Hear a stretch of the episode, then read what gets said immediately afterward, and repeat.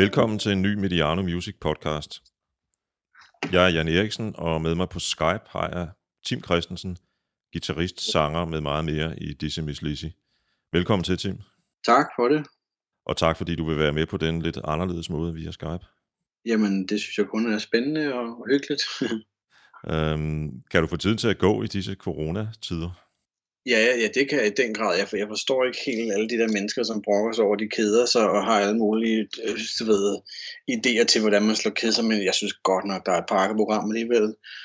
Øhm, fordi øh, hvis det ikke er det ene, så er det, så er det det andet, og jeg er jo også far til en lille på to år herhjemme, ikke? så det, det kan der sagtens gå. Altså, nogle gange forstår jeg slet ikke, hvor tiden bliver af, skal være helt ærlig.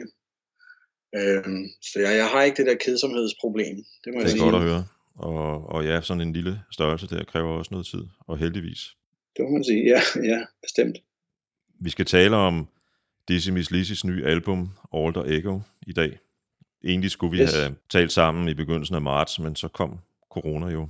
Øhm, og egentlig skulle Martin og Søren også have medvirket. Øh, ja. det, bliver så, det bliver så bare dig nu. Øhm, for mig er det, og det kommer vi tilbage til senere, for mig er det album øh, lidt af et melodisk øh, rockmesterværk. Øhm, det er sjældent, man har en, en, eller det er ikke sjældent, men, men der er alligevel et stykke, stykke tid imellem de der album, hvor man bare kan blive ved med sådan at finde nye ting, når man lytter hen ad vejen. Om det, er, det er da super fedt at høre. Jeg synes generelt, der er utrolig, utrolig varm og god modtagelse af, af det her album, og vi var jo sådan, altså vi, vi havde jo det op at vende, altså skulle, skulle den overhovedet udsendes på den planlagte release-dag, ikke? fordi det var jo midt midt i hele det her nye øh, ja, vende på hovedet, øh, som vi ligesom alle sammen øh, går igennem lige nu. Så øh, vi, altså, vi havde jo en snak om, altså, er det upassende, for det var lige, da det var brudt ud, eller hvad man nu siger, eller og Mette havde været ved mikrofonen og, og bede om alle mulige ting, vi skulle gøre. Øhm, så vi, vi snakkede om, er det upassende? Altså, altså er det er vores lille øh, bitte ting i forhold, altså musik, øh, fuldstændig unødvendig, øh, og, og slet ikke noget, som folk gider hverken har tid til at gide, og, og, eller hverken har tid til at, at tage sig af, eller gider at tage sig af, øh, og forholde sig til. Men, men det blev lynhurtigt til, at det måske netop var det, som folk både ville have tid til, i hvert fald mange af dem, som ligesom, du ved, sidder derhjemme og ja, i karantæne, men, men også af den grund har brug for noget, som ikke handler om øh, det, det, corona og al den her uvidshed generelt, som der er, ikke? som måske er det værste ved det hele, øh, på, på nogen måde i hvert fald. Så, så det, det valgte vi at sige, så gør vi det alligevel. Og så, øh, så sendte vi ud, og det, meget, det stod meget tydeligt ret hurtigt, at folk faktisk havde tid øh, til at, at forholde sig til det, og også gjorde det, og faktisk også gik, øh, sådan virkede det i hvert fald, gik lidt dybere med det, end de måske normalt ville have gjort øh, øh, fordybet sig i det, hvilket vi jo også synes, at, at den her plade, modsat vores andre udgivelser, øh, kræver lidt mere. Øh, så, øh, så, så på en måde, så kan man jo godt snakke lidt om held i uheld her. Det kan man øh, på den led jo godt, om, og, og I har jo ikke rigtig haft nogen grund til at fortryde, at det album udkom øh, som planlagt. Overhovedet ikke. Altså det, det er dejligt. Det er selvfølgelig en lidt øh, syret situation, fordi vi jo i gåsøjen vant til at skulle ud og ligesom at, at følge den op, øh, og, og både at fejre den, men også, du ved, vise det frem via live-koncerter og, og så videre, og så videre, ikke? Men, men nu, nu det, det skulle det så ikke være, men så, så får pladen lov at, og, og, hvad kan man sige, at stå og simre øh, for sig selv øh, lidt længere. Og så kan det så måske være, at, at hvis, hvis og når forhåbentlig vi kommer ud næste gang, og lad os håbe, det ikke er alt for længe, så har pladen også øh, måske sat sig endnu bedre fast øh, i de folk, som vil dukke op til koncerterne. Nemlig. Der skulle have været en uh, turné, som skulle have været slut, så vidt jeg har kunne læse mig til i lørdags i Aarhus. Den er så udsat forløbet til november, øh, ja. og så må man jo tage den, som det kommer, eller tage det, som det kommer. Yes. Øhm, inden vi lige går i gang, så tænker jeg, at det må have været en ret speciel og, og også øh, fed fornemmelse for dig at se danskere stå og synge en af dine sange på altanerne her for nylig. ja, jo, det var startede faktisk øh, med, med jeg fik en, et lille videoklip af en veninde, som var, var cyklet forbi en, øh, en gård på Vesterbro, hvor de havde sunget øh, Right Next to the Right One. Og det synes jeg var super fint klip, og det delte jeg jo straks stolt på mine sociale medier. Øhm, og dagen efter, så modtog jeg så endnu en, en, endnu en video, som var fra en gård øh, på Østerbro, hvor der tydeligvis bor mange øh, musikere og sanger. Det kunne man høre, fordi de havde guitar og basser og øh, rytmeinstrumenter af forskellige øh, typer øh, og, og, og sang øh, helt sindssygt øh, godt i øh, flerstemmigt arrangement. Øh, Love is a Matter, øh, Of Distance i øvrigt. Og derfor var det også ligesom om, den, den passede på en måde øh, ret godt ind i den, den nye situation, helt nye situation, som det var lige på det tidspunkt. Det, det var man meget rørt af. Ja, man kan sige, at uh, titlen på sangen er jo nærmest som skabt til den situation, vi har for ja, der er ikke lige regnet med for 20 år siden, da den udkom. Der var der heldigvis ikke nogen, der kunne forudse, eller måske desværre ikke nogen, der kunne forudse dengang. Øhm, jeg har valgt at fravige en lille smule fra vores øh, normale format, hvor ja. vi sådan går øh, gæstens historie igennem fra A til Z, øh, frem til den nye udgivelse. Øh, men mm. omvendt så tror jeg, og du må korrigere mig, hvis jeg er galt på den, men jeg tror ikke, man kan tale om Alter Ego, uden også at tale om, hvor DC står i dag i forhold til dengang I begyndte, og hvad der i øvrigt er sket med jer senere hen? Nej, det, altså vi har jo en historie, og vi har også en historie, som, som vi nok aldrig slipper af med, hvis man kan sige det sådan, og det er ikke fordi, vi prøver at ryste fortiden af os ved at, og, og, og synes vi selv, gå nogle lidt nyere veje, lidt andre, andre veje den her gang, øh, fordi vi er egentlig meget stolte af historien, og der er der ikke grund til andet, kan man sige. Øh, men vi er også et orkester, som er et sted, hvor øh, øh, skal det blive ved med at være sjovt, så skal det også blive ved med at være udfordrende, så skal det også være en fremtid, og ikke bare en fortid, øh, kunstnerisk set. Øh, det kommer vi til om, om, om, ja. om lidt. Ja. Øh, inden, inden vi går i gang, så kunne jeg egentlig godt tænke mig øh, at spille et nummer med en helt anden gruppe. Og årsagen er, at øh, inden øh, coronakrisen begyndte, var jeg en dag med S-toget. Der sad to helt unge fyre og talte om jeres dengang helt nye single, øh, California Rain, og så det, der var den kommende koncert i Royal Arena, som jo så nu er udskudt til efteråret, eller ja. vinter. Og så på, det, på et tidspunkt siger den ene, hvorfor hedder de egentlig Dizzy Miss Lizzy? Og det sidder de så og snakker lidt om. Og ja. så bliver de enige om, at det måske var, fordi en af jer var forelsket i en, der hed Lizzy, da, da, I, da, da I begyndte, ikke? Jo. Og så nu er det jo ikke så, fordi vi her på Mediano Music mener, at vi har sådan en større pædagogisk ansvar for vidensniveauet hos den opvoksende ungdom, men jeg synes alligevel, der er visse former for uvidenhed, jeg ikke helt kan, kan leve med. så mm. øh, nu kommer der så øh, en lille stump af, ja, eller sagt på en anden måde, jeg giver guitarplægter videre til den 22-årige version af George Harrison.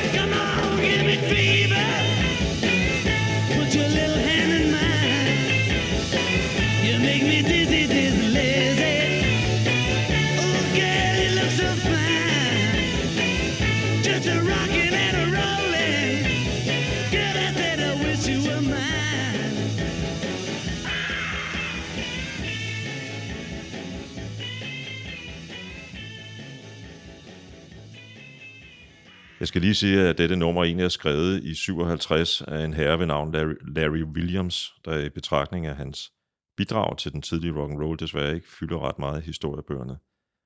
Det må vi tage i en anden podcast. Hvorfor valgte I i sin tid lige præcis den titel til bandet? Øh, vi startede jo som utrolig unge. Øh, vi har været 14, da vi ligesom alle tre øh, stod i samme lokale for første gang. Øhm, og, og, og også besluttede at skulle have, lave et band, og, og derved også have et navn til bandet. Øhm, jeg, jeg havde jo allerede spillet musik i en del år på det tidspunkt, og også øh, begravet hovedet, eller hvad man nu siger, øh, rimelig dybt i diverse musikhistoriske bøger, og for den sags skyld plader, øh, til, til at have en rimelig sådan viden med, med mig, og ikke mindst i forhold til The Beatles.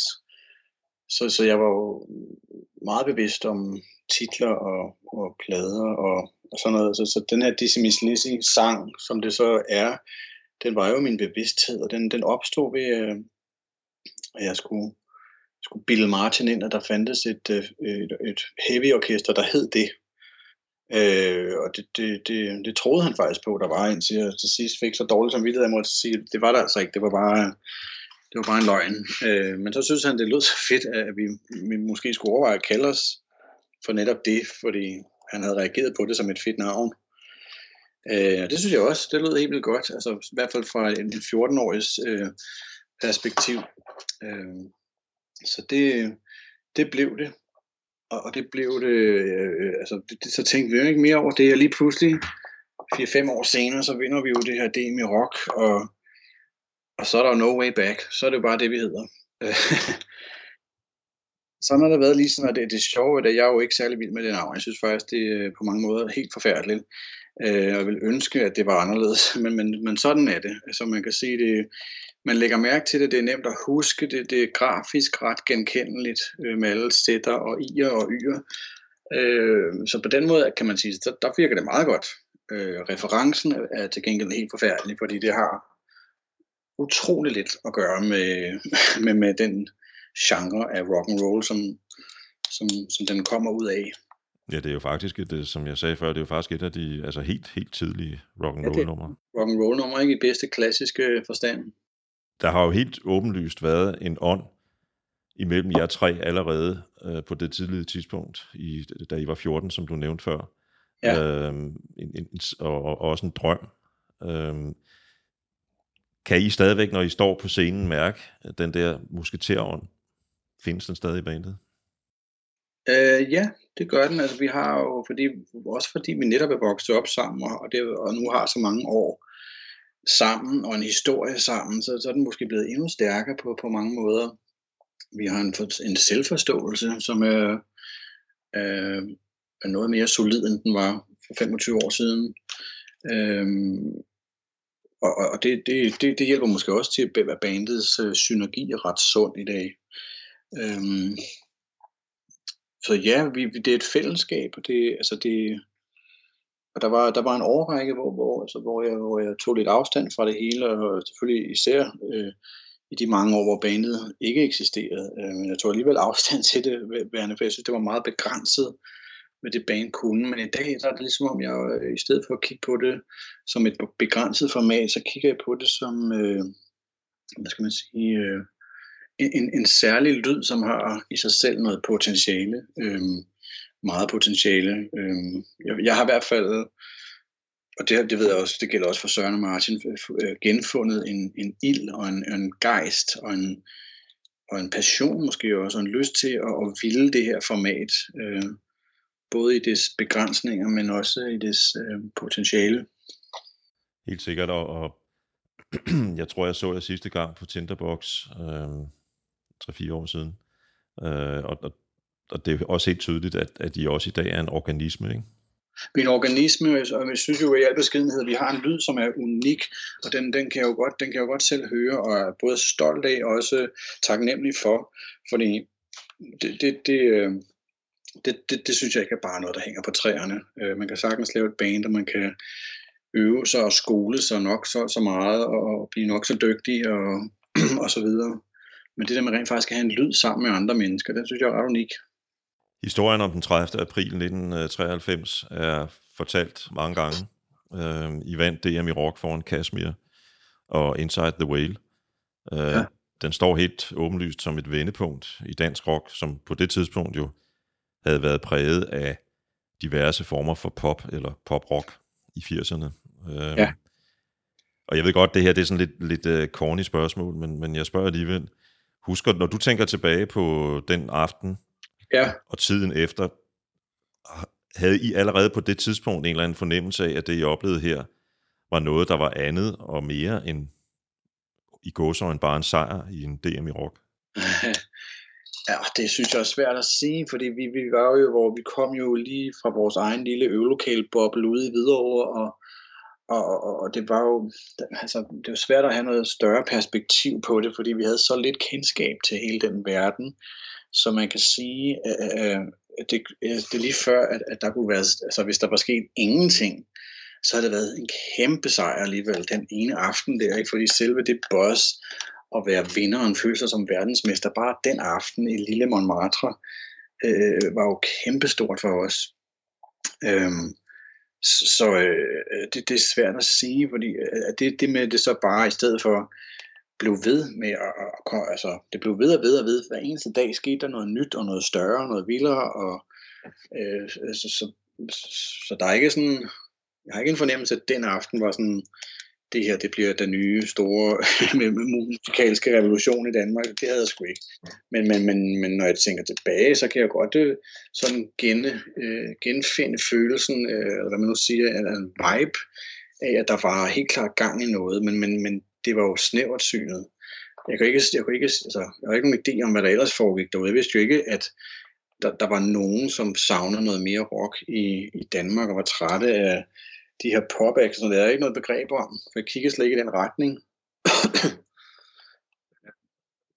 det var bare sådan. Altså, I virkeligheden så har vi bare, øh, uden at være været klar over det, været meget godt i synk med vores tid. Øh, og, med, øh, og selvfølgelig også med lokationen samtidig, øh, og, og af, af den grund har det bare passet godt ind. Og så har vi bare øh, haft noget materiale, der har været stærkere end de andres, i hvert fald noget, som, som, som appellerede til flere mennesker, øh, end, end, end nogle af de mange, mange, mange, mange andre bands, som jo var der. Og en ting er, at Kashmir og for den sags skyld Inside the Whale bliver nævnt, Psyched Up Janice bliver jo også nævnt, men det, det, det, det er lidt en anden ting. Det, det, det bliver bare fra samme tid. Øhm, øhm, det var ikke den der demi rock ting på samme måde. Øh, men, men stadigvæk selvfølgelig en del af bølgen. Men der var jo rigtig, rigtig, rigtig mange bands. Og især efter man fandt ud af, at der, der var et publikum for det. Ikke? Fordi i, i takt med vores succes bare fæs op. Øh, øh, i, øh, med en raket nærmest. Ikke? Altså, så, så fik pladselskaberne jo lynhurtigt øje for det, øh, øje på det, og, og, og signede jo bare i øst og vest øh, alle mulige øh, bands, øh, som havde Doc Martins på, og skovmandskjorter, og så, så skal det nok gå. Ikke? Det, sådan, det var, øh, og der var altså, en gang imellem, så, så stod jeg på et nummer eller to for nogle af de her bands, og der kan man sige, der er, ikke fordi det væltede med kvalitet, øh, men man, det væltede i hvert fald med mange bands, og mange velmenende, og der er bands, som havde, øh, som ligesom var en del af den her tid. Øh, og, og for mig, set i bagspejlet her, for det er jo 25 år siden, og mere end det, så, øh, så har jeg det sådan, at det, det, det synes jeg, jeg, jeg er sådan stolt af at være en del af den tid, og, og, og en del af det, der øh, rykkede. jeg føler mig enormt godt synk i synk med min egen ungdom. Øh, øh, og når de, når de holder de her sådan, øh, vi elsker 90'erne festivaler, arrangementer og sådan noget, så kan jeg overhovedet ikke genkende øh, min egen ungdom i det, for det var slet ikke det, det handlede om. Øh, og det, det, der er sådan lige pludselig noget øh, Venga Boys og sådan noget. Sådan noget. What? Det er jo ikke noget med 90'erne at gøre overhovedet. Det, I hvert fald ikke fra, fra min vinkel. Nej, man kan må, må, måske sige, at der var to øh, scener, der prægede den nye danske rockmusik på det tidspunkt, og, og, ja. Og I var den ene, og så var der et, en, sådan en kombination af noget hip-hop, dance, som... Det var i den grad, ikke? Eurodansen. Eurodance, ja. Kort tid efter voldsomt igennem også. Men ikke lige Dizzy Miss Lizzy, det har du ret i. Øhm, og i øvrigt er det der, men det er en, det er en, det er en, det er en anden historie, ikke? Men, men det er jo en klassisk øh, rock-historisk fortælling, det der med, at der er nogen, der har et succes med et eller andet, vi køber nogle ternede skjorter og nogle Doc Martens til det her band, vi har ja. fået demobånd fra, og så skal ja. det nok gå. ja, ja, men det, ja. Og det fik klart en følelse af, at der var virkelig mange, utrolig mange øh, bands, men også utrolig mange signinger af de her bands, som jeg ikke er sikker på, at man har set nogensinde før, eller øh, efter. Så skulle det måske have været dengang, hvor Beatles ligesom kom frem. Der var det der var så, så meget nyt med hele pladeindustrien. Ikke? Ja. Jeg tror, jeg tror, man på det tidspunkt i pladebranchen oplevede en meget, det er sådan lidt en ufortalt historie, det var jo ikke ufortalt dengang, men i dag lidt ufortalt historie, at, at der var faktisk en meget kraftig nedgang i pladesalget på det tidspunkt, øh, og derfor skulle der ske et eller andet. Efter man i 80'erne ikke, nærmest ikke kunne udgive et dansk album, uden at det solgte plus 200.000, så gik det pludselig den helt anden vej. Ja. Og jeg synes, det er, når vi nu lige snakker om, om, om Dizzy Miss Lizzy og jeres begyndelse, så er det lidt sjovt, at jeres første album, som bar bandets navn, Dizzy mm. Miss Lizzy, blev udgivet i 1994, og det er faktisk det sidste studiealbum i Danmark, der har solgt cirka 270.000. Hverken Kim... Det var jeg ikke engang klar over selv. Ja, det var noget, jeg sad og undersøgte sidste år, hvor jeg skrev en bog om Anne, Sanne og Lis. Ja, okay. Nå, ja, jeg er klar. Hverken Kim Larsen, øh, Rasmus Sebak, Aqua eller Brødre Olsen har solgt lige så meget et enkelt studiealbum, som vi ja, gjorde det. Vildt, og det var jeg ikke klar over. det er bare sindssygt. Ja. Hedder det. Men, men det er også, det jeg synes, der er mindst lige så vildt, det er, at det er så mange eksemplarer af sådan en slags plade, fordi øh, det, det musik var læflet jo ikke for noget som helst. Altså, vi, vi tænkte jo ikke i hits, eller hvad der var i radioen, eller hvordan man nåede ud til et bredt publikum overhovedet. Altså, vi, vi, vi, vi lyttede jo til vores forældres rockplader i virkeligheden, ikke? Ventede lidt på måske nogle, nogle nutidige baner, som vi kunne identificere os med også, så det ikke bare var, var retrospektivt det hele, så kom Nirvana og Soundgarden og alle de her. Og så var vi ligesom, så havde vi ligesom en, en god undskyldning til at gøre, hvad vi gjorde.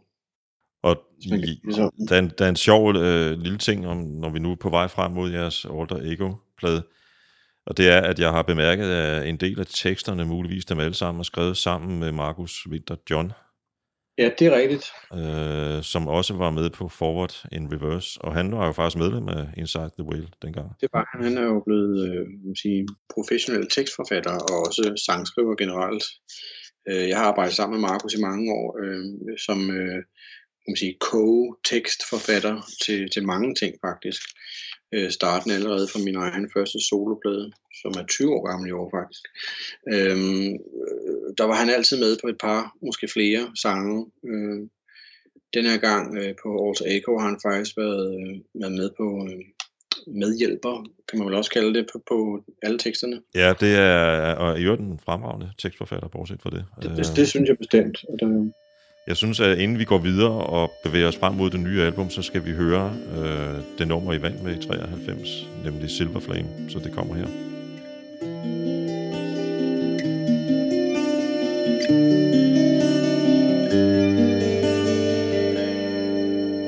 Sorrow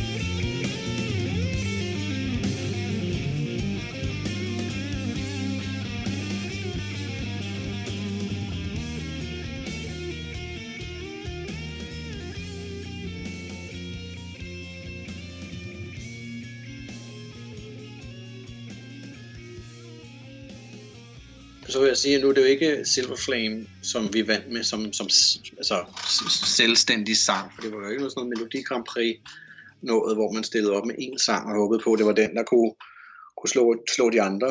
Øh, det, vi stillede op med, vi fik jo 20 minutter til rådighed hvert band, og der var 10 bands den aften, og så, så kunne man typisk få fire sange med. Og vi havde Waterline og Silver Flame, Barbed Wild Baby's Dream og, og det nummer, der hedder Mother Nature's Recipe, som også, som også fandt vej til debuten. Så det var ligesom vores lille mini-set den aften.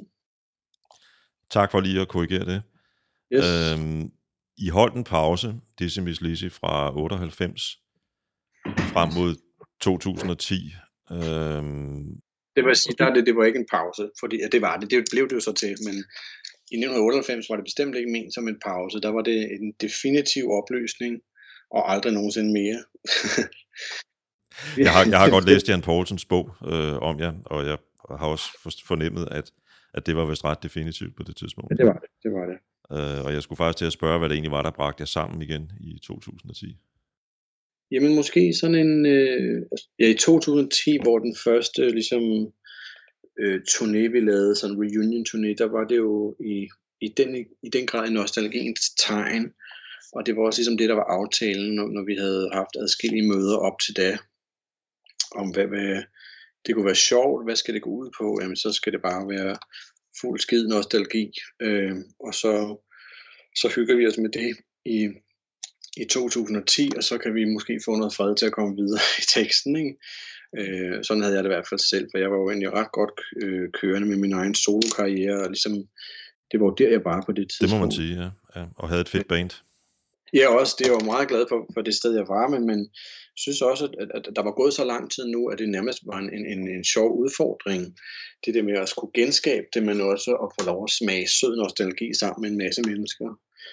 Øh, og så, så, øh, så blev det jo noget øh, større, end, end vi lige øh, havde forventet, det ville blive. Øh, så det var en meget ret, ret utrolig oplevelse. Men, men vi blev, vi blev da, da, da det så blev hvad det sådan september, hvor den sidste koncert på den her nostalgi reunion tour var, der var vi stadig, stadig omkring, at det, der, der skal ikke ske mere end det her. Det var det, vi holder os til aftalen, og sådan er det. Og så tak for en, en, en sjov sommer, og for et forår, og lidt efterår, og nu så er det det. Øh, og, og så skete der egentlig ikke mere i en to-tre år. Øh, hvor vi så, øh, vi, har, vi har altid haft sådan en, øh, en årlig øh, hygge jule kom sammen faktisk på Hvid, Spis, Hvid, Hvid Svinestue inde ved Kongens Nytorv, hvor vi har hvor vi mødtes hver øh, 24. December om morgenen, om formiddagen kl. 10, til et glas gløk og nogle røverhistorier. Øh, det var faktisk på den måde, vi overhovedet så hinanden i, i mange år. Det er den eneste måde, vi så hinanden på. Øh, men det gjorde vi så også efterfølgende, efter den her nostalgitur, og havde jo egentlig bare fået nogle nye sjove historier med i posen.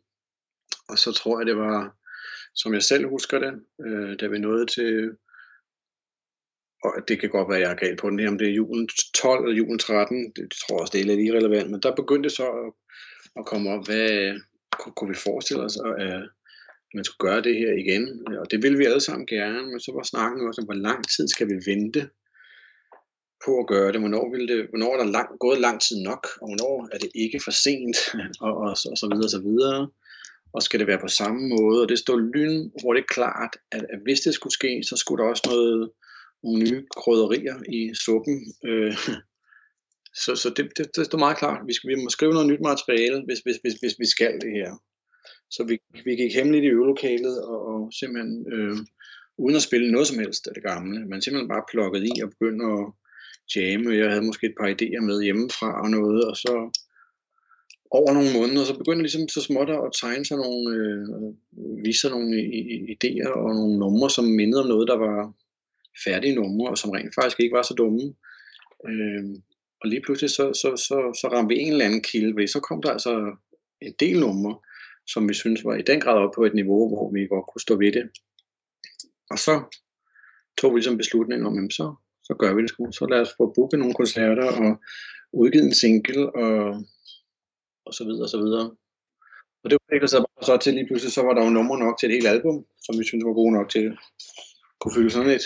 Øhm.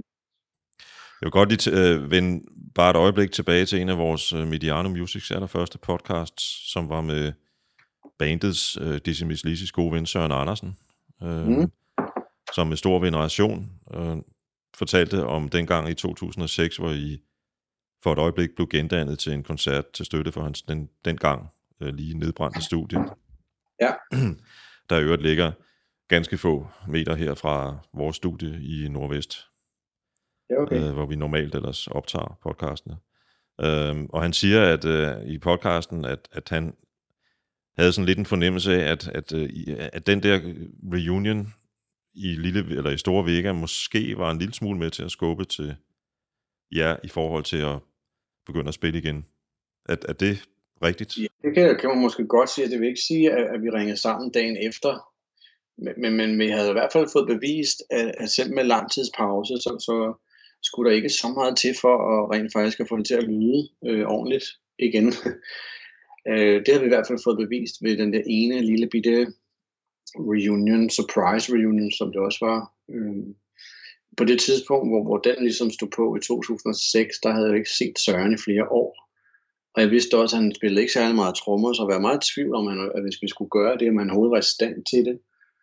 Så da, da vi snakker sammen, så, så sagde jeg, Søren, kan vi to øh, mødes i, et, bare et eller andet lokale, hvor der er en, en guitarforstærker og et trommesæt, og bare lige jamme en halv time sammen, bare så jeg kan nærmest som en, en slags re-audition simpelthen mærker, altså, er, er du altså, stadig i stand til at spille nogle af de her ting, som efterhånden har nogle år på banen?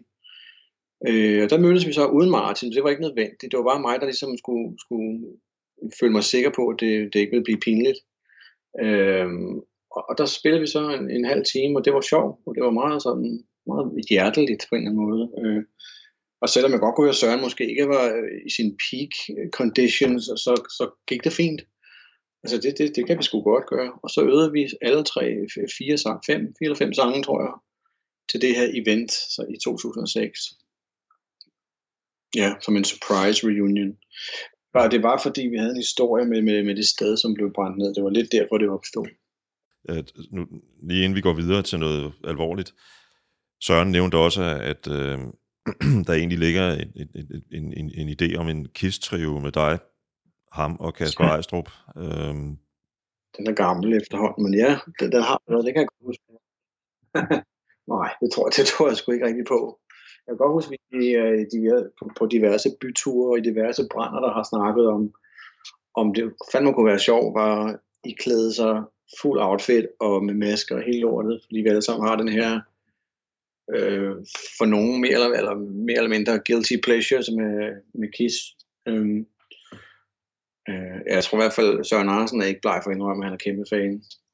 Og det er jeg vel heller ikke selv. Så, så Guilty Pleasures er en god ting. Øhm, I den mere alvorlige afdeling, man kan sige, den der historie om, om, om øh, koncerten i Vega til Ja. fordel for studiet, øh, det er jo en, en, en historie, som har sådan en almen menneskelig øh, hvad hedder det, øh, aspekt, som, som de fleste af os kan, kan, kan, kan genkende fra ja. oplevelser i vores eget liv. Altså, du står på et tidspunkt, hvor du øh, nærmer dig et sted, hvor man kan sige, at man er lidt på skideren, ikke? og så er der nogen, der kommer og giver dig et lille venligt puff i den rigtige retning. den Ja. grad. Øhm, har I nogensinde i Dizzy haft en tilsvarende oplevelse? Altså nu tænker jeg selvfølgelig ikke på, om der er et studie, der er brændt ned, men mere, hvor nogen ligesom har givet jer de der lille skub, I skulle bruge til at komme videre. Øhm, altså, det er et godt spørgsmål. Det, der umiddelbart popper op, som noget, der kunne minde om det, det er, der er vi helt tilbage til igen med den DM i rock, som ligesom fik øh, skubbet os ligesom afsted. Fordi hvis vi ikke havde vundet det der DM i rock, så er jeg ikke sikker på, at vi havde øh, kunne finde ud af, hvordan man ligesom øh, kom ind, ind i varmen. Altså, vi har lige, haft lige så gode numre, som vi ville, men, men jeg tror ikke, vi havde været i stand til rent faktisk at, at vide, hvad for en dør man skulle banke på, eller hvordan man gjorde det. Øh, så, det, så på den måde var det, en- var det et slags skub. Øh, og hvis man går længere tilbage end det, så havde vi jo faktisk været med to år tidligere øh, til den her konkurrence, hvor, hvor vi ikke havde vundet. Øh, der var, jeg tror, et af årene var vi i finalen, men uden at blive placeret, sådan som jeg husker det. Øh, så, så da vi nåede til det tredje år, der valgte vi simpelthen ikke at, at melde os til øh, konkurrencen, fordi nu synes vi, at nu havde vi prøvet det, og det føltes ikke som om det rigtige, og det, og det var sagt ud for total uvidenhed om, hvad man så ellers kunne gøre, for vi, vi havde jo ikke nogen viden om noget som helst. Af en eller anden grund, så synes vi bare, at det var ucool at melde os til DM i Rock for tredje år i træk. Så øh, en dag stod og øvede ude i øvelokalet, så bankede det på på vores dør. Det er det jo før mobiltelefonen også. det er jo vanvittigt. Øhm, og så stod øh, øh en af vores venner, som var, en af, var, var medarrangør af DM i Rock. Øhm, øh, det var ham, der bankede på, så kom han ind og siger, hvad fanden, hvor, hvorfor, hvorfor ligger der ikke et demobånd, som måde, man melder sig til på? Hvorfor ligger der ikke et demobånd i, i, i vores bunke øh, af tilmeldinger til årets konkurrence? Så må vi jo forklare, men vi synes, vi synes ikke rigtigt, det var noget for os øh, den her gang. Nu havde vi ligesom været med et par gange, og så, så, så nej tak, altså det kan ikke være rigtigt. Og så meldte han os til alligevel, øh, uden at vi havde egentlig sendt noget demobånd ind. Og så overgav vi os lidt, jamen så for helvede. Så vi har alligevel ikke andet, øh, sted, andre steder at spille. Så det var en, en undskyldning for, at det mindste at komme lidt ud og spille for, for nogle mennesker. Så det gjorde vi. Øh, og så røg vi jo hele vejen, heldigvis. Og, og mange tak til, til, til Sonny, som han i øvrigt hedder, hvis han lytter med derude. Tak, Sonny. det kan man jo sige, at i og med, at han, han er egentlig lidt imod jeres vilje meldte jer til, så har han jo i hvert fald givet jer et lille skub der. Øhm. Der er også en anden, jeg, altså hvis vi, nu ved jeg ikke, hvor meget tid vi har, men det var jo Rasmus Nør, som de fleste jo kender som singer-songwriter in his own right i dag, men han, det var faktisk hans konkurrence, det var hans øh, projekt, det og han var ligesom, hvad hedder sådan noget, direktøren for det her lille virke. Øh, og jeg, der, der findes sådan en hos DR, en øh, reportage fra den her aften, hvor at øh, reporteren for DR, P1, tror jeg det var, P4 i P1, Dr. Demo, som det vist hed. Men, øh, han var, øh, ja, Palle Steffensen, er det ikke det, han hedder, med Steffensen? Det tror jeg, du har helt ret i. Han er, han er senere han blevet tv-mand, hvis ikke jeg tager helt fejl. Ja. ja. Han, øh, han var også med nede i kælderen øh, i Montmartre, hvor dommerne den her aften sad og voterede om, hvem de skulle vælge som vinderne. Og de kunne jo ikke, de kunne ikke finde ud af det jo. De snakkede øst og vest. Det kan man høre på den her optagelse.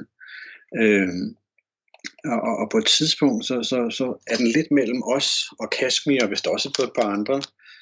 Øh, men, men vores navn har været nævnt flest, men der er ikke rigtig nogen, der tager beslutningen. Og så kan man høre, at Rasmus han, han kan mærke, at hele hans publikum ovenpå, de står og bliver virkelig utålmodige. Så han siger til de her 10 dommer, der mange de var, øh, kan, vi ikke, kan vi ikke komme frem til et eller andet? Kan vi ikke, så, hvis man nu sagde, at det var Dizzy Miss Lizzy, der blev nummer et, vil der så være nogen, der, der brokker sig helt vildt? Og sådan noget den stil, siger han. Og så er respons bare, nej, det, det er egentlig fint nok, lad os få det overstået et eller andet. Ikke? Ja. og så, så landede den ligesom der. Så det var jo også ligesom, kan man sige, Rasmus, der lige fik lige skubbet den sidste, det sidste stykke. Man plejer jo, at, at uden at skulle uh, ud i en eller anden længere lommefilosofisk uh, overvejelse her, så plejer man jo også at snakke om, hvordan tilfældet tit er med til at afgøre mange ting. I den grad. Uh, og er tilfældene så tilfældet, er der en mening med det, og så videre, og så videre. Uh, vi kan konstatere, at der er gået uh, 26 år siden dengang. Uh, og nu... 27. 27. Til DM Rock, hvis ja, ja, hvis det er DM Rock, ja, så er det faktisk 27, ja, det var 93. Order Ego øh, udkommer så her i marts måned. Øhm, albumet består af, ja, ligesom en, en vinylplade af to sider. Side 1 med fem numre, og så side 2, der er en sammenhængende suite, vil jeg kalde det. Ja, ja. Og inden vi begynder at tale om albumet, så synes jeg lige, vi skal lytte til et af de nye numre, og det er In The Blood. Og jeg skal lige sige, inden vi hører det, at det kommer som en fortsættelse af en sådan lidt introagtig ting. Introagtig ting, sådan lidt filmscore-agtig lignende øh, ja. intro-ting. Intro-ting, der lægger op til, at din guitar øh, kommer i omdrejninger. Ja.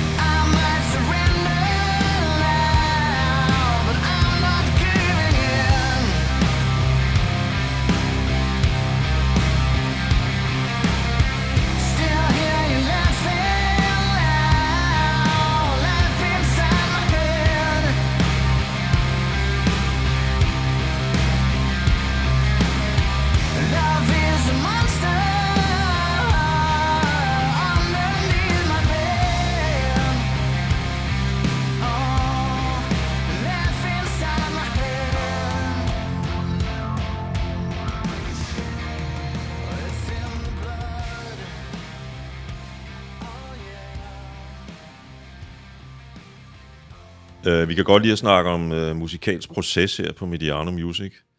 Uh, og jeg kunne egentlig godt tænke mig måske med udgangspunkt i In The Blood at snakke lidt om, hvordan det her album er blevet til. Uh, dels i samarbejdet mellem dig og Søren og Martin, men i det hele taget. Jamen, øh, efter, kan vi jo godt sige, den succes, vi synes, der var med vores comeback-plade der, Forward in Reverse, som kom i 16, april 16, øh, der var der en efterfølgende turné, og det virker som om, at mange af de nye sange blev sgu meget godt på, altså, og blandede sig meget godt med, med bagkataloget. Og det gjorde, at vi for alvor fik blod på tanden. Der er rent faktisk mere at hente i det her orkester. Der er, der er, en, der er en ild, der er tændt op igen. Så det stod ret tidligt klart, at det skulle ikke bare være en enlig svale med det her comeback-album. Det, det skulle være mere end det, fordi vi følte, vi havde lyst til mere. Øhm. Så måske lidt øh, overmodigt, hvis man kan sige det sådan, så spillede vi øh, en af de sidste koncerter på den tur, det gjorde vi i starten af 17 i Royal Arena. Øh, februar, tror jeg det var, og der kan jeg huske, at jeg øh, var ret høj på, på hele vores, øh, hvad skal man sige, øh, det sted, vi ligesom befandt os i, i vores liv, i vores karriere som band. Også øh, at jeg på scenen fik sagt afslutningsvis noget med, ja, når vi er færdige her i aften, så, øh, så går vi i studiet og laver en ny plade. Og så var der kæmpe bifald, og hurra, hvor dejligt. og øh, det, det var så det, og så, så holdt vi lige nogle ugers pause efter det, og så, øh, så gik vi i studiet og startede det op. Og så tog det altså noget længere tid, end jeg lige selv havde regnet med. Fordi jeg havde en eller anden idé om, at, at øh, fordi jeg har jo læst mig til, mange af mine egne yndlingsbane, nogle af deres allerbedste plader, øh, udover at, at udsende plader meget hyppigt, og med, med meget små mellemrum mellem hinanden, altså sådan tidswise, så, så der er også flere af dem, du ved, der er, hvor de bare har gået i studiet uden noget som helst materiale, og så simpelthen jammet den op fra slap, hvis man kan sige det på den måde. Øh, og så tænkte jeg, det, det må, vi er så i god form nu med den her trio, så det må vi sgu også kunne. Så det var, øh, det var min idé. Så vi gik simpelthen, vi havde et øvelokale, som også øh, kunne fungere som studie, øh, med, med god nok lyd til at kunne beholde det til en eventuel plade. Øh, så, så, så vi gik bare i gang med at, at jamme ting og sådan noget, og vi kom igennem en masse ting, men det, det hele var sådan lidt, ah, man kunne ikke rigtig mærke det. Altså, nogle gange, nogle dage var det, nu er der gang i et eller andet, og andre dage var det bare, nu slet alt, fordi det er ren lort. Det, det, du ved, at det var sådan meget, det var en meget syret periode. Den periode var meget nærmest et års tid. Øhm, øh, og til sidst, så måtte jeg bare sige, jeg kan, altså, vi er nødt til lige at slå bremsen i her, for jeg kan, jeg kan ikke, de her mange måneders arbejde, vi har lavet i studiet, jeg føler ikke rigtigt, at jeg kan mærke det. Altså sådan for alvor. Jeg kan ikke rigtig mærke det, og det, det, det irriterer mig. Lad os lige øh, ja, slå koldt vand i blodet, holde en lille pause, og så, så tror jeg, der var en, en, så startede der faktisk en sommertur, hvor vi havde nogle koncerter også for ligesom at holde, kan man sige, øh, spille julene i gang. Øhm, lad os lige få, få komme igennem den her sommer og fokusere på koncerterne, og så når vi kommer på den anden side af sommeren, så tror jeg egentlig gerne, at jeg alene vil bruge noget tid i studiet, øh, som en slags øh, hjemmestudie, men, men ude, øh, og, og, og, og se om jeg øh, kan, kan, kan få sammensat noget materiale og nogle sange, som er noget længere øh, og mere færdiglavet end bare at, at jamme et eller andet halsløjt riff op til et eller andet. Øhm, så, og det var de andre cool med, så sagde jeg, prøv at høre, og hvis det skal fungere på den måde, så er jeg også nødt til at, at, at tage, hvad kan man sige, øh, øh, producer-titlen, eller rollen, eller hatten på, måske i virkeligheden, sådan for alvor. Det er jeg nødt til at vide, at I er cool med. Det sagde jeg til Søren og Martin, og det, det, der, der var de bare sådan, yes, ja, gør endelig det, fordi øh, de rendte jo også rundt og var frustrerede over, at de ikke rigtig vidste, hvor det skulle hen. Og så endelig er der nogen, der tager en beslutning om at gøre noget konkret. Øh, så det var, det var det helt cool med, og var nærmest helt lettet over, at jeg lige tog sammen til bare at tage den. så, øh, så det næste halve år, det brugte jeg øh, bare faktisk alene øh, i det her øvelokalen slash studie, som vi nu har, i øvrigt også ude i Nordvest. Øh, og der fik jeg så lavet øh, lige pludselig en masse ting, som var, var, var meget mere øh, hvad kan man sige, følt. Jeg kunne mærke det meget mere lige pludselig. Øh, og kom ret langt med det. Og Søren og Martin dukkede op øh, undervejs en gang imellem og drak en kop kaffe og lyttede lidt til, til hvad det var, jeg sad og lavede, og var heldigvis også rigtig glade og positive. Og så nåede vi hen i noget midten af 2019, øh, og så sagde nu synes jeg, vi har materiale nok til, at, at I kommer på banen også. Og så begyndte vi at indspille nogle af de her noget mere færdige sange. Øh, og det var ligesom pladeproceduren, øh, pladeindspilningsproceduren. Øh, og da vi så nåede til nytår, så var det faktisk øh, nærmest i mål. Ja, jeg har læst, at øh, som du også selv sidder og siger her, at, at, øh, at pladen var undervejs et stykke tid. Øh, ja. Og, og, og at, at, at inspirationen fra 80'ernes øh, såkaldt progressive metal ulmede hos ja. dig øh, øh, i den her proces. Øh, jeg vil faktisk sige, at jeg synes ikke, faktisk ikke øhm, progressiv metal i 80'erne har været en, en særlig stor ting, selvom jeg ved, den har eksisteret og sådan noget. Men når, når, jeg, når, jeg, når, når du siger progressiv metal i 80'erne, så tænker jeg jo Queensryche og øh, hvad hedder det, Fates Warning og måske især Dream Theater og sådan nogle ting. Og det, og det er Ja, og det, det er band, som jeg overhovedet ikke har lyttet til. Det er overhovedet ikke interesseret mig. Og en gang imellem, så, så, har, jeg, øh, så har jeg fået at vide, at det, ej, det nye minder lidt om du ved, det, enten det ene eller det andet. Og så er jeg gået ind og lyttet øh, for eksempel på Rush eller Dream Theater på den sags skyld, øh, og overhovedet ikke connectet med det af en eller anden underlig grund. Øh, og det jeg prøvet over flere gange. Jeg, kan, jeg, jeg connecter simpelthen overhovedet ikke med det. Øh, til gengæld så har det, så har det været mere øh, metal, altså øh, generelt, men, men, men faktisk meget, meget nyere øh, metal, som i de sidste 10 år måske, 15, øh, som, som vi har lyttet utrolig meget til. Øh, og selvfølgelig øh, nok mig især, men også Martin, øh, og, og til dels lidt Søren. Øh, og vi har været enormt gode til at, at, at være, være nysgerrige og lytte til meget, øh, du ved, og streamet på vores eget, eget lille device, du ved, og sørget for at dele med hinanden. Så vi ligesom var i synk med, med de her ting, vi lyttede til. Det, det har været utrolig inspirerende også. Ja, det kan jeg sagtens. Øhm, et af de største for mig har været øh, amerikansk band, der hedder Pelican, som er instrumental øh, metal. Øh, der er nogen, der kalder det post-rock, der er nogen, der kalder det post-metal. Der er nogen, der kalder det sludge metal. Øh, der har mange navne, sådan nogle ting der. Der er næsten flere titler på den slags, end der er specialister i corona lige for øjeblikket. ja, det er det, ikke? Ja. Øh, men, det, men de har været en stor inspiration, øh, meget. Og der har været et band, som hedder Elder, som er måske lidt mere over i den psykedeliske metal, rock, en lille smule prokket faktisk også, gammeldags prok, og, og der mener jeg ikke 80'er, men 70'er prok.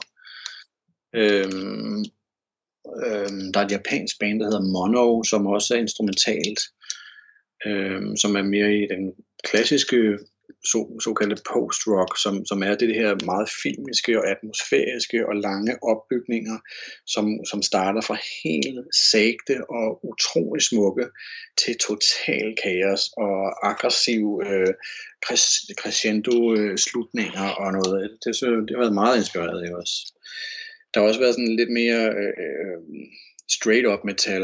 Franske Gojira har været en stor ting for os alle tre øh, Metallica, for at nævne et lidt ældre orkester. Altså, deres nyeste plade, synes jeg, var, var møgfed og har lyttet rigtig meget til. Øh, men det har hovedsageligt været i, i metallens verden, og ofte nogle ret små bands, som, som, ja, som, som er med, med noget smalt publikum eller noget, men det er jo, der kan man sige, nogle gange så kan man godt bande lidt over øh, af, af hvis vi skal kalde det med, øh, med gammel ord, pladeindustrien er havnet der, hvor den er i det her streaming, øh, som det så er, men, men, men hold da fest, en gave det også er, hvor kan man navigere sig hurtigt rundt og finde ting, som man aldrig ville være kommet i nærheden af, øh, øh, hvis det havde været ja, hvis det havde været uden, kan man sige. Jeg betragter det som en kæmpe gave, og, og, og jeg ved jo, at, at, øh, og det kommer jo også til om, om, om lidt, ikke, at du jo også er stor vinylmand.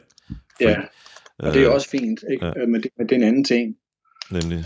Øhm, I forbindelse med udgivelsen af Alter Ego, der udkom, øh, eller ikke udkom, der udsendte øh, jeres pladeselskab en, øh, en sådan lille tekst, der hed Dizzy Miss Lizzy 2020, øh, hvor du siger, at den nye plade er et farvel til fænomenet Dizzy Miss Lizzy. Og det har jeg så tænkt lidt over, øh, og du, du skriver, at nu, nu er der en genkomst. Ja. Øh, og det har jeg spekuleret lidt over, hvad, det, hvad, hvad du egentlig mener med det. Øhm, fænomenet og farvel til det, øh, er jo lidt fordi, jeg synes jo tit, altså dengang vi ligesom brød frem, der, der, der var det et ord, vi hele tiden stødte på, når folk skulle snakke om os, øh, når vi skulle lave interviews, og hvad fanden det fænomenet, og så, hvad fanden mener I? Altså, øh, vi er jo bare et rockorkester, men, men som får noget succes, men det var sådan fænomenet, som også skabte et eller andet pres. Lige pludselig havde vi et, øh, fik vi et ansvar, der var super uønsket øh, over at skulle, skulle redde dansk rock, altså når det var aller værst, ikke? og det var sådan, det, det slag, vi, vi er 19 år gamle, slap af.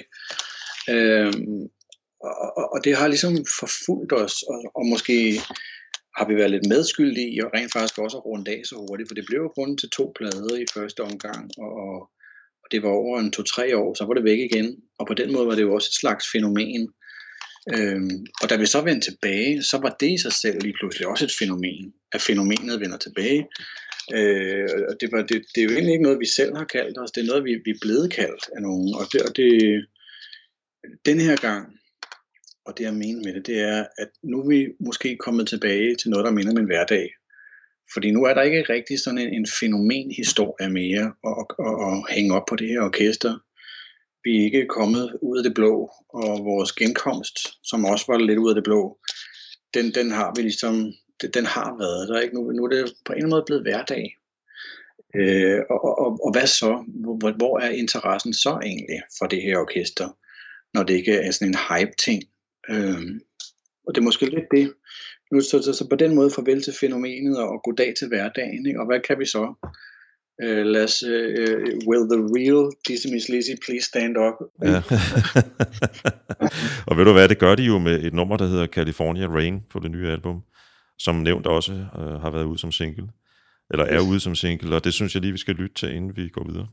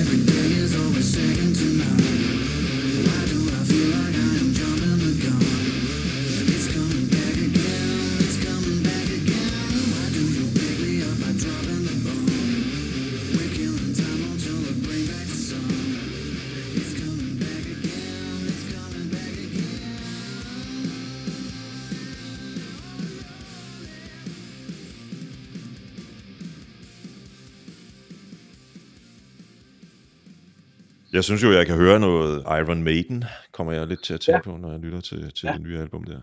Uh, også fordi, jeg har kun set dem to gange, og jeg har været så heldig at se dem uh, spille røven ud af bukserne på, um, på alt og alle i Tyskland for en fire års tid siden, tror jeg det var. Som I jo også gør, når I spiller live. Det er jo vildt med sådan en gammel orkester. Jeg var jo takket, men det er jo vildt, så, så gamle orkester, som Iron Maiden stadig kan det. Ikke? Det er jo gammel mænd, det her. Det er jo ikke bare, altså en ting er øh, at være gammel mand, det er jeg også, men, men, men, men de står jo der, altså to af dem ser ud, som de gjorde for, ja. for, for 40, øh, plus 40 år siden, ikke? Ja. Øh, den ene af dem i sin West Ham, tror jeg det er. Det, det, det, det er sådan lidt absurd, men, men, men det fungerer jo pissegodt, når man så hører det. Men, men i forhold til Iron Maiden, så, så har vi jo, vi jo alle sammen været fans af det band, og dyrket det meget, måske mest i deres, hvad kalder man så noget, peak-periode, som ja, med, med, med al respekt jo har været i, i 80'erne. Øhm, I hvert fald det er de mest klassiske album, der er udgivet. Øhm, og, og, øh, men jeg ved, at Søren, trommeslager Søren, han er, det, det er ligesom hans favoritbane, og det er det stadig den dag i dag, og det, det kan man tit også høre på nogle af de ting, som han spiller. Hans egen spillestil, synes jeg. Øhm, der er øh, i vores, øh, det som du kalder Sweden, hvilket jeg er ret glad for, at du gør, for det er lidt ting sådan. Øhm, øh, men i den del, som vi kalder for part 2, må det vel være, så en rimelig optempo del af, af nummeret. Øhm, den, den runder af med sådan en instrumental del, som, øh, som, som vi lang, lang tid før nummeret havde en decideret titel, øh, og nogle gange og virkelig også tekst, så øh, blev det kaldt for Maiden-stykket.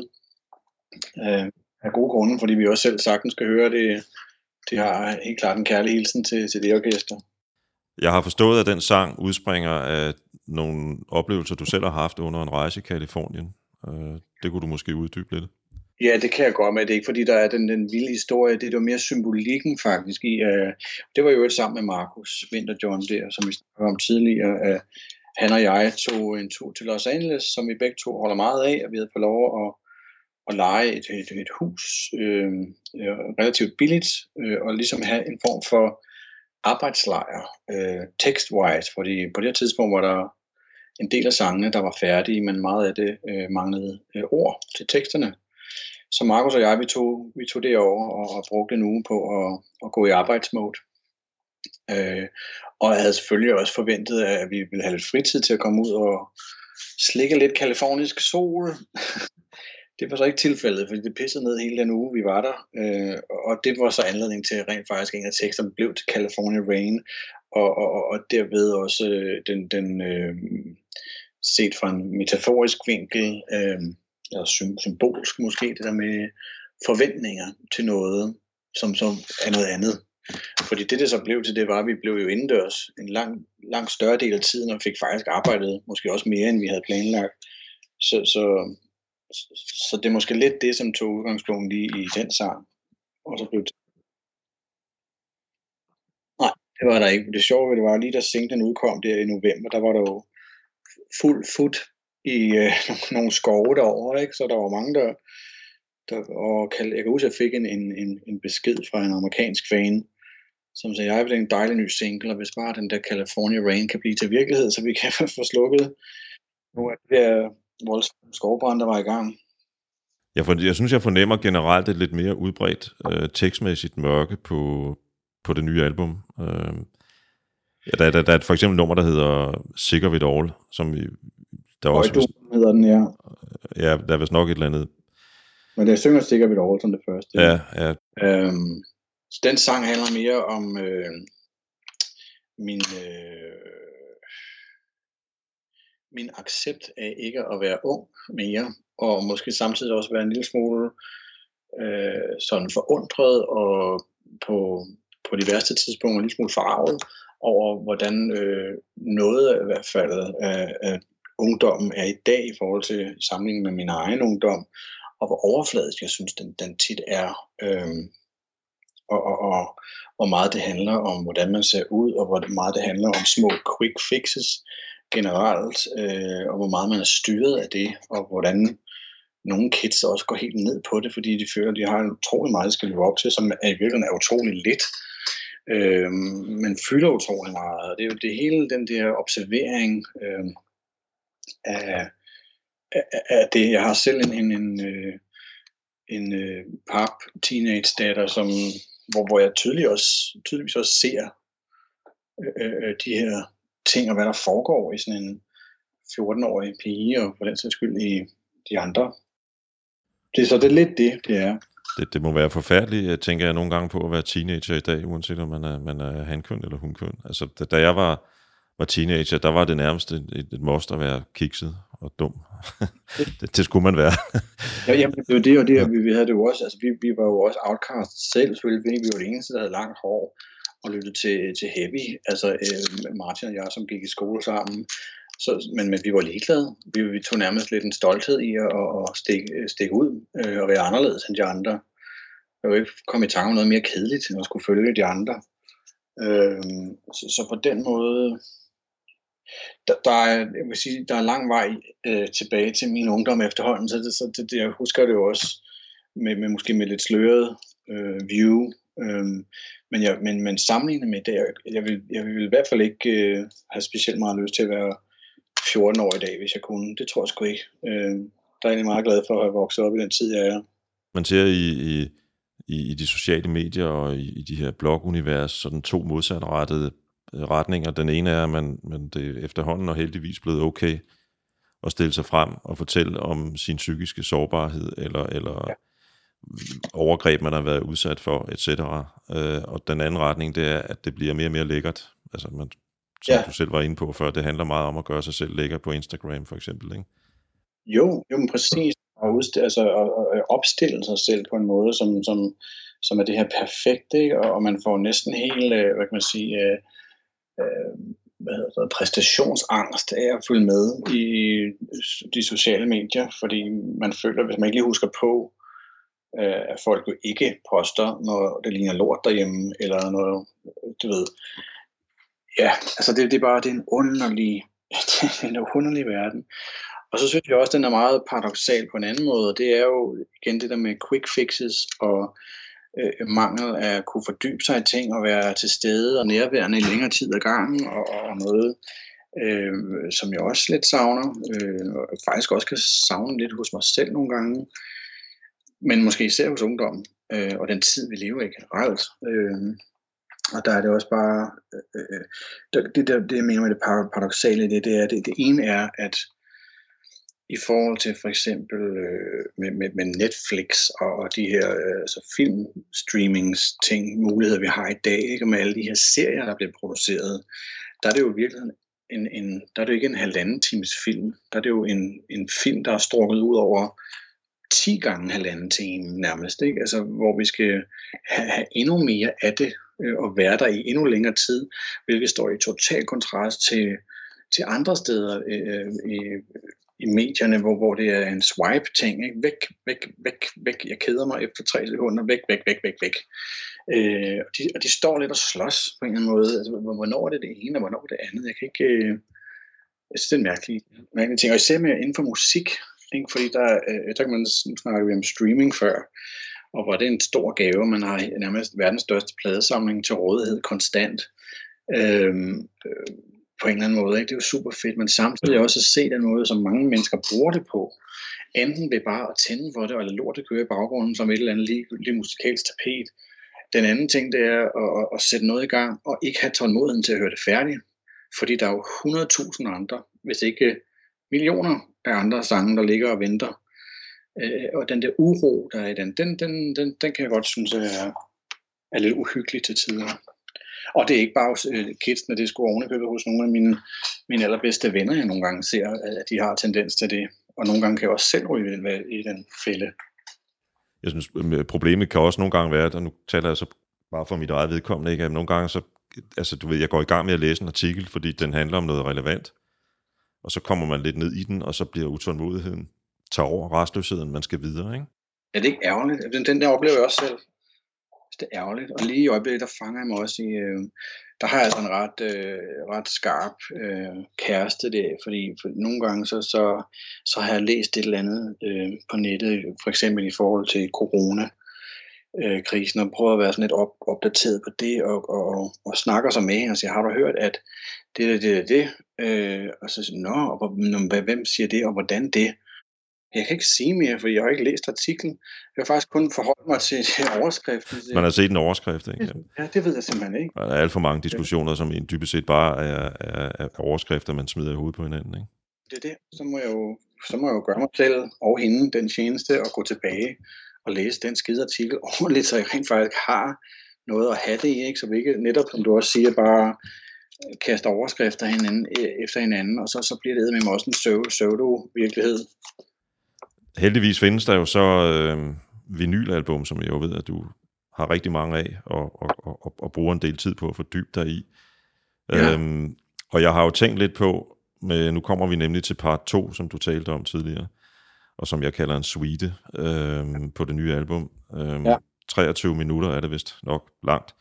Ja. Fem satser. Øhm, det minder jo ikke på nogen som helst måde om side 2 på Abbey Road, men er der alligevel en eller anden hilsen til Paul McCartney øh, og Beatles? Der er hilsener på den her plade, øh, men, men jeg har ikke tænkt over, at der skulle være hilsen til Abbey Road faktisk, men jeg kan sagtens se, for, for der er flere, der har nævnt det der, men det er måske også fordi, det er den mest berømte øh, eksempel på at kæde ting sammen. Øh, så på den måde kan jeg godt se det, men, det, men den har ikke været en inspi- hvad sådan noget, inspirator hedder det, til, til det her. Øh, det har faktisk mere været over i den lidt tungere, øh, progressive verden. Øh, og mest kendt, øh, altså, for der er rigtig mange ikke særlig kendte navne, jeg kunne droppe, men, men, men i den mere kendte ende af skalaen, der vil jeg nævne et band som Pink Floyd, øh, hvor, hvor altså helt tilbage i, før de egentlig får,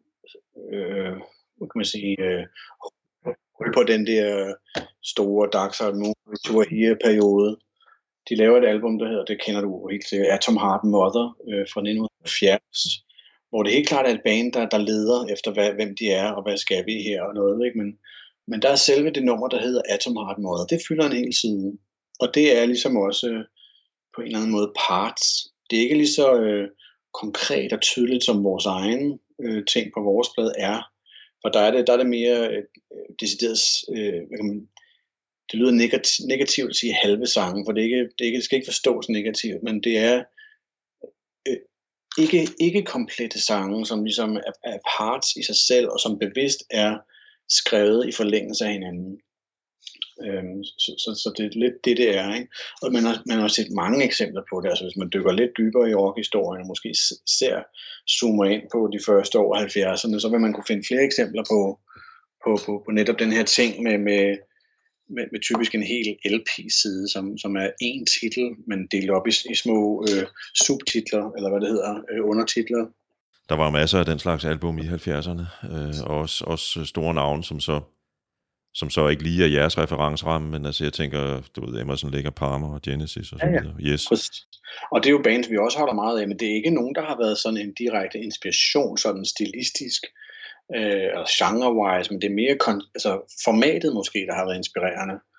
Det med, med, med at, at sige, her har jeg et, et virkelig dejligt stykke, hvor skal det hen? Om det skal herhen. Jamen, her er også dejligt at være, men, men oh, stop, vent nu, det kommer jo til at tage 8 minutter det her, hvis vi skal have det hele med. Ja, yeah, who cares? Og du ved, og så, ja, og, og i øvrigt, så har jeg faktisk den her del, som vil være skide god i forlængelse af det. Og så er vi oppe på 12 minutter, ikke? Så, stop, stop, stop. hvad, er det, hvad er det, vi har gang i her, ikke? Nå, men altså, hvem, who cares, og hvem bestemmer reglerne? Ingen. Det gør vi selv, og det, og det har været, sådan, været meget det.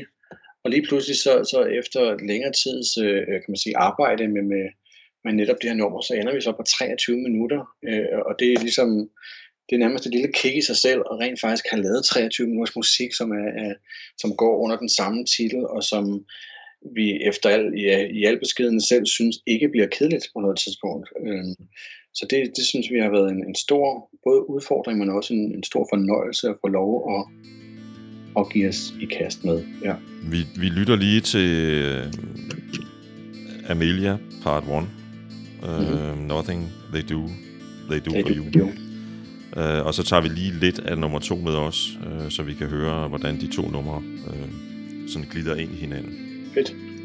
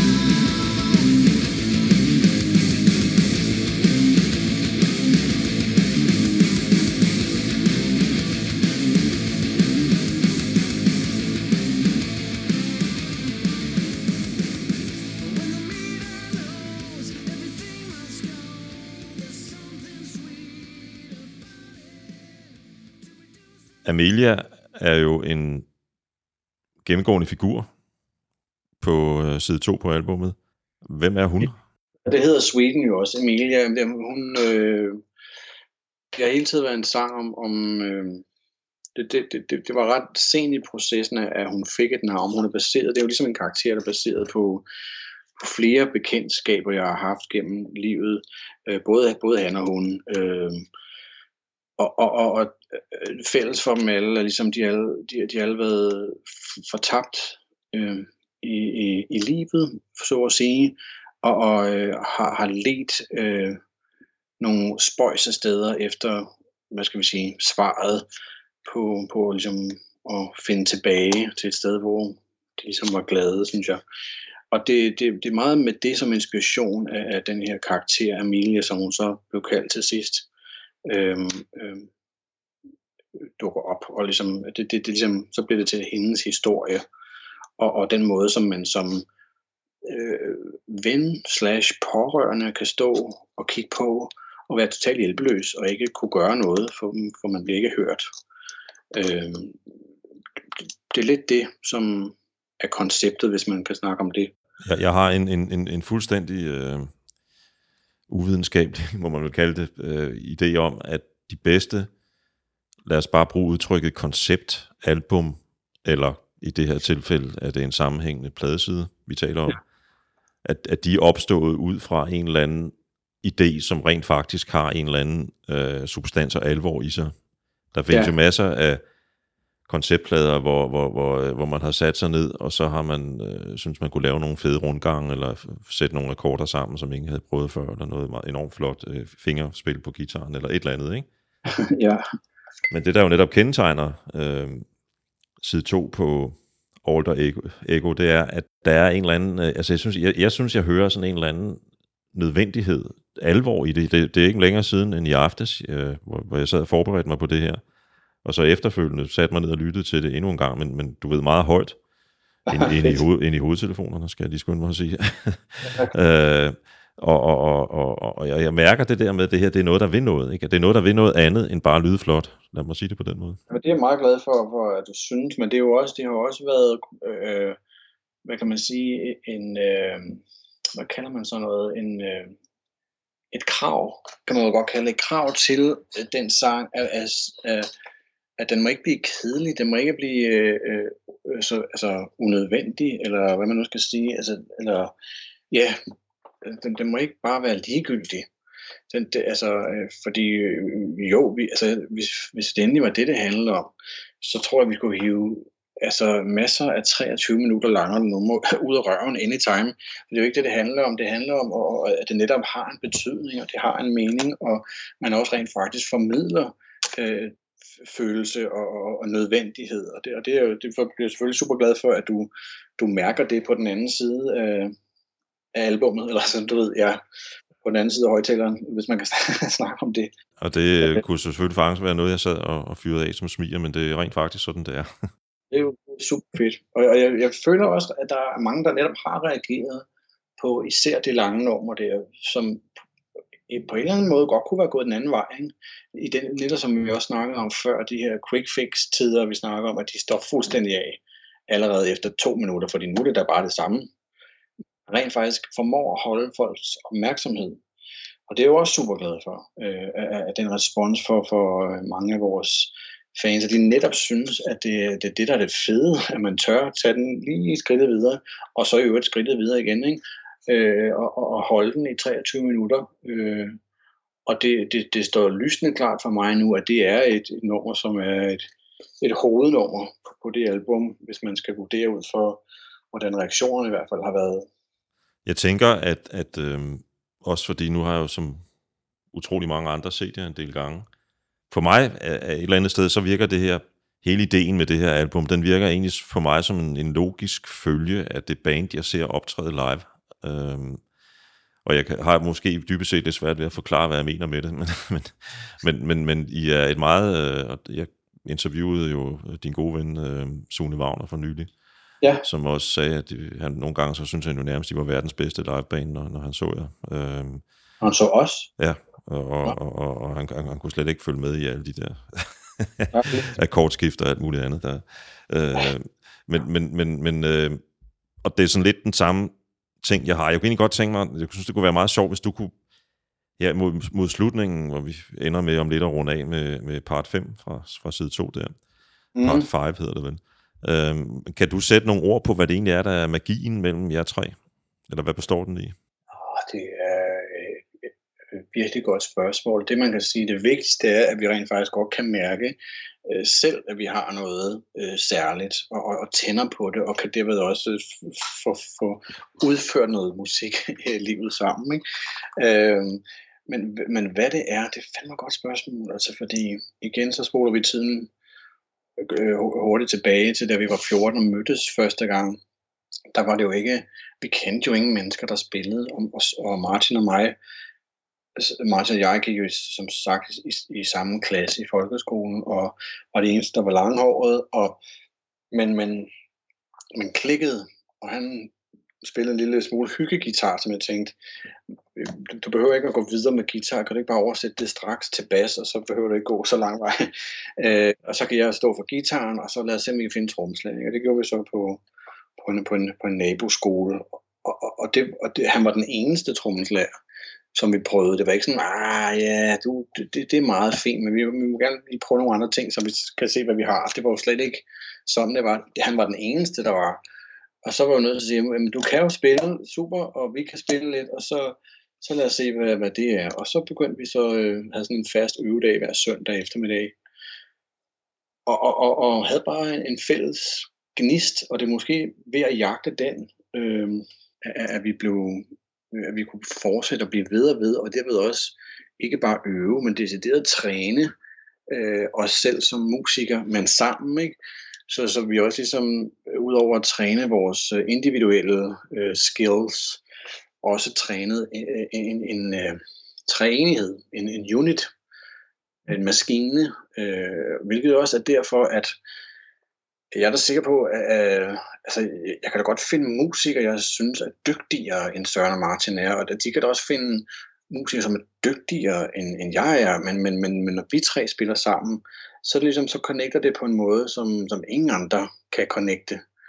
Øh, og vi har ligesom også arbejdet os frem til, til et fælles udtryk og, og skåret fedtet fra. Der er ikke nogen grund til at begynde at presse alt for meget Beatles ned over de to drenge, for det kommer ikke til at, de kommer ikke til at købe, købe den.